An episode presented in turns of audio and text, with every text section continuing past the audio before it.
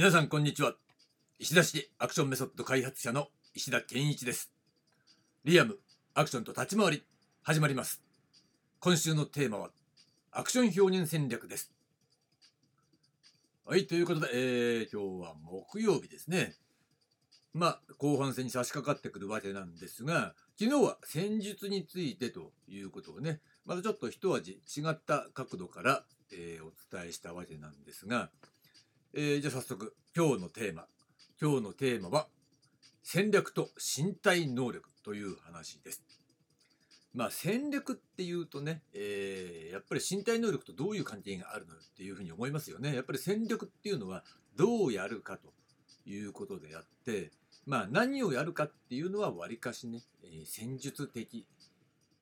なわけでしょ。ということは身体能力っていうのはわりかし戦術的なのかなというイメージありますよね。で戦略とは、ね、技術性であり身体操法が中心であるっていうことね。身体操法つまり身体の操作方法っていうことだから、大きな動きみたいなね、運動量の大きい動きっていうよりは、えー、もっと微細な動き、小さいところにこだわるみたいなね、細かい身体操作にこだわる、それが戦略であるということは言えると思うんだな。でまあもちろんその積み重ねだから、えー、神は細部に宿るみたいなね、えー、ことを割と引用するわけなんですが、これはねミース・ファンデル・ローエのね言葉ですよね。えー、だからディティールに対するこだわり、まあ、こだわるっていうとさ、こだわりっていうのは個人的にこだわるみたいなイメージがあるんだけど、このディティールに重要性が潜んでるんですよっていうことなんだよ。でそのディティールの積み重ねによって、えー、総体としての表現が、えー、明らかに違うものになっていくと。だからそこのディティールに対するこだわりっていうのは、えー、なくしてはいけないところなのね。だけどディティールだからこそ気がつかない人は気がつかないというところで終わってしまうし、その細かい操作までえ大きな動き、殴るとか蹴るとか、そういう大きな動きと細かいディティールっていうもの、そういったものを、えー、双方向的にさ、並列に、えー、操作するっていうことだ。それがさ難しいところなんだよねっていう、だから戦略なんですよっていう、まあ、話をしてるわけなんですよ。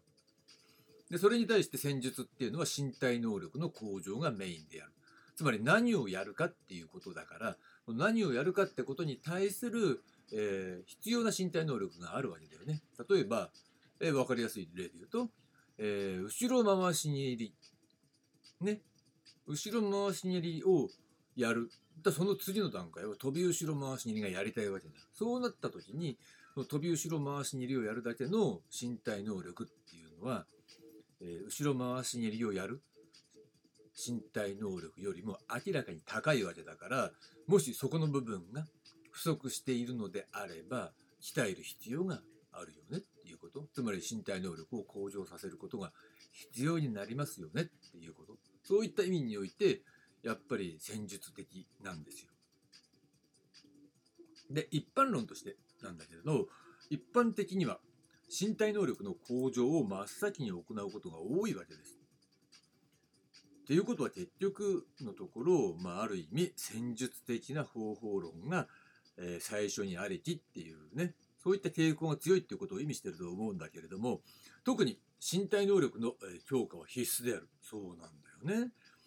でその意味ではっていうかその意味はだよね。その意味はどういうことかというと、過激な運動に耐えうる肉体を先に獲得してから、えー、それに合わせて激しい運動を行うというねアプローチを取るからで、まあこれはアクションに限らずにさ、うん、まあ格闘技とかもそういった傾向は強いですよね。プロレスなんかもそうですよね。で別の意味ではプロレベルの肉体訓練に耐えられないものはふるいにかけるということも多々あるということね。でこれは全盛期どの分野もだから、プロレスなんか例にとれば分かりやすいかな。プロレスの場合ね、もう全盛期は一旦過ぎて、えーいるっていうことは間違いないのね。それ当たり前だよね。だって全盛期っていうのはさ、ゴールデンタイムに、えー、プロレスの中継がいっしゅうかんにえー、さんぼんぐらいやってたわけだ。それ間違いなく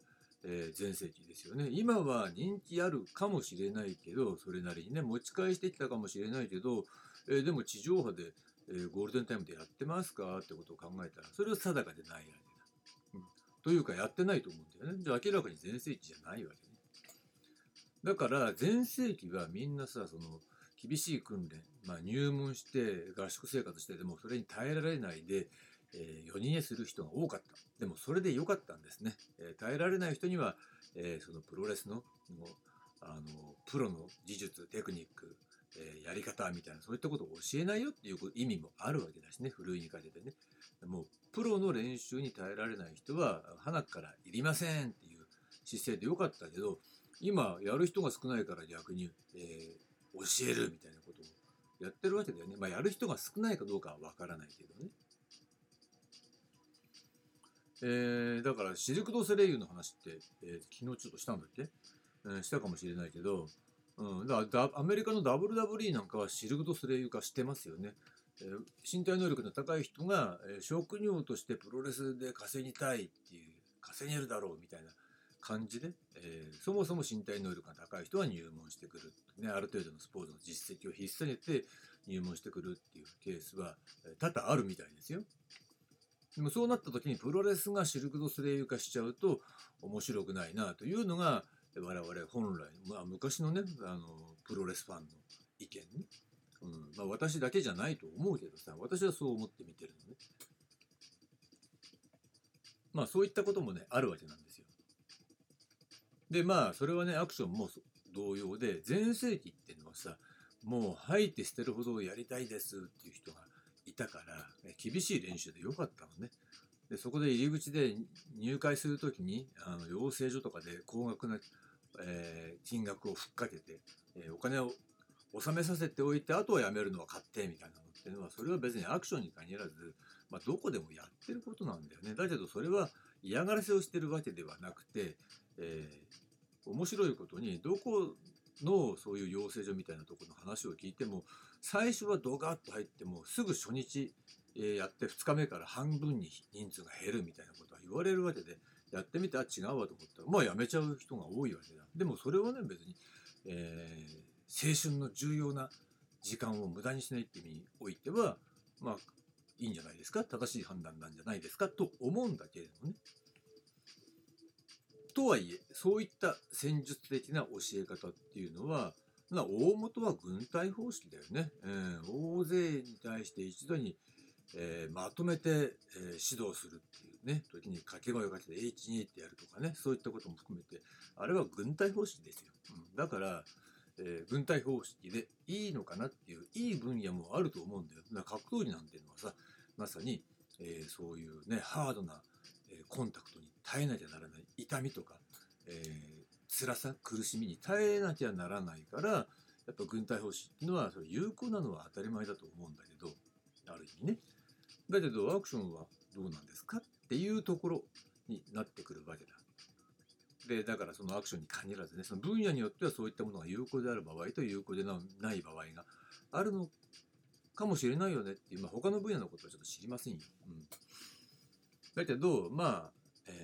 時代によるっていうことで、だから言いたいのはね、やりたいっていう人がいっぱいいる時は、えー、軍隊方式でそれ全員の面倒見れないからね。例えばある団体でメンバーせんにんですってありえないから、えー、それを絞り込んでひゃくにんに絞られて、最終的にまあトップの人間はじゅうにんとかにじゅうにんぐらいで、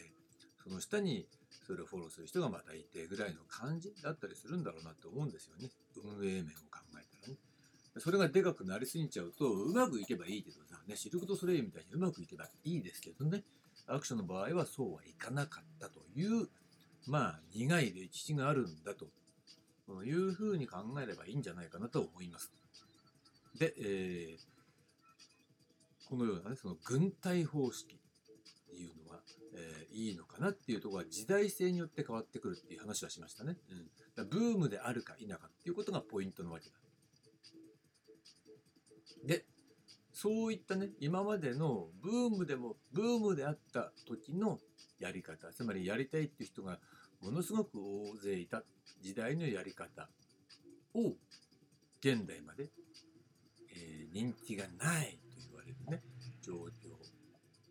に当てはめていいのかな、状況が変わったのに当てはめていいのかなっていうことが考えられるわけだよね。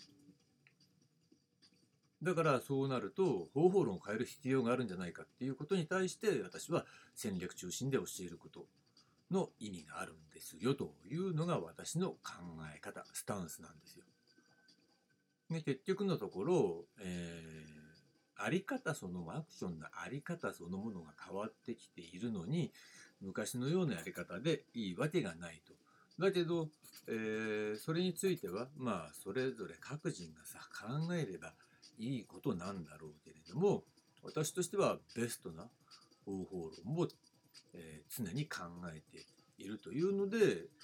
えー、結局のところ戦力中心で教えるのがいいんじゃないかと。でそれは軍隊方式には合いませんよっていうことなのね。で身体能力の高さで人材を選ぶっていうことをを目的にしているわけだ。でそれはよくあるバイトじゃないのにさ、ね、即戦力求むみたいなね、うん、それイコール身体能力の高い人は即戦力として使えるっていうのはなんでそんな、え最近はね多いかどうか分かんないけど、前はよくありましたよ。即戦力求む、機械体操、格闘技、えー、武道経験者優遇みたいなね、バイトじゃねえんだからさってさ、それさやっぱバブル期のバイトでよくあったわけですよ、そういう募集の仕方がね。まあ今でもあると思うんだけど、そんなんでいいのっていうこと。なんでそういう募集の仕方をするかっていうと、アクション業務をこなす要員の育成という面が強いからなんだよね、身体能力の高さっていうのは。だからそれはアクション業務をこなす要員イコールそこの、えー、即戦力っていう意味でやってさ、えー、だから俳優のためのアクションを考えるんだったらそれは当てはまりませんよっていうことなのね。ましてやアクションスターに対してアクションスターの即戦力求むなんてありえないでしょっていう話、まあ、そういう、えー、文面もなかったと思いますけどね。そこまで言っちゃうとなんか、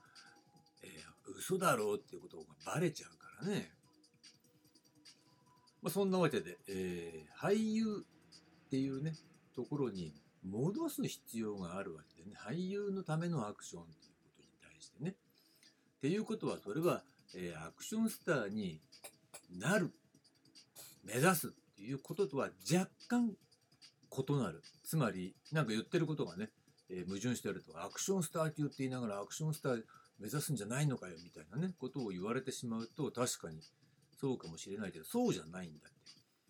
えー、この道を進んでいくと最終的にはアクションスター級までたどり着けますよみたいなね、えー、前も山を登る例えで話したと思うんですけどね、そういうことなのよ。だけどどこまで行くか、どこまで登るかは本人次第。なぜなら、えー、本業は俳優だからそこまでやる必要はないかもしれないなっていう可能性はあるわけだ。だけれどもやっぱり一つの訓練としてはやり続ければそこまで技術的には上り詰めることもできるっていう、えー、そういう道だよね。そこの、えー、ルートというのをたどりながら鍛錬していく、訓練していくっていうことの重要性っていうのは、えー、即戦力を求むっていう練習法とは明らかに違うわけで、それは絶対により俳優のためになるはずなんだよね。うん、まあもちろんそれは例外みたいなアホなことはいっぱいあると思いますよ。うん、アホなことってのは何っていうと、まあ、えー、とりあえずできりゃいいんだよみたいな、売れてる人間連れてきてできるようにぶっちゃけ見せることができりゃいいんだよみたいな、そういう商業的な作品を、えー、やっぱり素材素材っていうかね、目標にしちゃうと道を誤りますよねっていうね。もっと真摯に俳優としての、えー、パフォーマンスを本質的に高めると。俳優としての身体を鍛えて身体能力を高めたいと、ね、そういったことを考えればアクションスター級にたどり着けるようなアクションの技術を、もしくは練習を、えー、続けていくことで自分の身体を鍛えていくっていう方法論が一番俳優にとっては有効なんじゃないかなというふうに私は考えてて、そういったものを提供しているわけだから、それが無駄にならない、やったことが無駄にならないアクション、つまりそのアンブレーカブルで提唱している、ね、崩れない壊れないアクションっていうのはそういうことなわけですよね。そこでやったのに、まあちょっとまあ若いうちだからにさんねんやったけど、まあ今もやってません、全然忘れちゃいました、ああバク転できませんみたいなね。いやバク転ができればいいかどうかってことじゃないけどさ、うん、そうなっちゃうよりはやったことっていうのは常に身についてるし、今でもちょっとずつだけど継続していますっていう方が健康にだってフィジカルな状態をコンディションを保つためにだっていいじゃないっていう、そういう提案なのね。で、俳優が自分のためにアクションを身につけたいという希望に沿うことが指導の目的であるならば、身体能力を高めるよりも先にやることがあるのは当然のことですよねっていうことなんだよね。で逆に、えー、その技術性を先に高めて、えー、その新技術性のね習得に対する必要な身体能力だけを高めればカリキュラムの習得に支障はないはずっていうことなんだから、身体能力のが高くなくていいですよ、高めなくていいですよっていう意味じゃないわけだ。ね、さっきの飛び後ろ回し蹴りの話じゃないけどさ、ね、飛び後ろ回し蹴りぐらいまで行きましょうって言うんだったら、ね、後ろ回し蹴りから飛び後ろ回し蹴りに、えー、進歩っていうかね、あの段階を進むために必要な能力、例えば脚力、ジャンプ力が足りないんだったら、まあ、そこだけは鍛えようよっていうことなわけだ。でもちろんそこだけを鍛えるよりももっとガンガン鍛えて、えー、それ以上の動きでもできるぐらい鍛えてますっていう方がいいか悪いかっていいというか、その部分だけ切り出せばいいように感じるんだけれども、それは逆のリスクを負うわけだよね。他の余計な訓練をしなきゃならないかもしれない。例えばバーベルスクワットをねやって自分の体重ぐらいは、えー、担いでガンガンスクワットできる方が脚力手っ取り早くつきますよみたいな考え方もあるのかもしれないけど、その時間を特別取るのもできる？できない？重要なの？大事なの？みたいな、そんな感じね、うん、っていう考え方はあるわけだよね、うん、だから、えー、そういった部分、うん、リスクマネージメントみたいなことも各人に、えー、合った形で考えなければならないというポイントがあるわけなんですね。で全体的な身体能力向上のための訓練は長期的視点で取り組めば良いっていうことね。だから、えー、短期間でさんかげつで、えー、できるようにってなったら、それはさハードにトレーニングしなきゃならないかもしれないけど、まあいちねん単位でさちょっとずつ、えー、できるようになればいいよねって考えればさ、最初は腕立てごかいしかできない人がいちねんごにはじゅっかいできてにねんごにはにじゅっかいできるようになりましたって、そういう長期的な視点で考えれば自分のフィジカル能力を向上させていくっていうねことに対して、えー、いきなりにじゅっかいとかごかいしかできない人ににじゅっかいやれっていうのはきついかもしれないけど、えー、そうじゃなければ、えー、あそれならできますけどってことはありうるわけだよね。ありうるっていうかできるんだけど、やるかやんないか本人次第ですよっていうことね。で、えー、そういったことっていうのは結局さ表現に直接関係するとは限らないからね、うん、そこがポイントなんですよ。だけど真剣にアクションスター級を目指すんだったら身体能力の向上は避けて通れませんよっていうね、それは当然のこと、ね、だから別にやらなくていいってことを言っているわけではないわけです。だけどアクション表現戦略に取り組みながらの身体能力向上というのは俳優にとってもマイナスには絶対になりませんよということね。で今日長くなりましたが、えー、ここまでが、えー、今日のテーマ戦略と身体能力の話でした。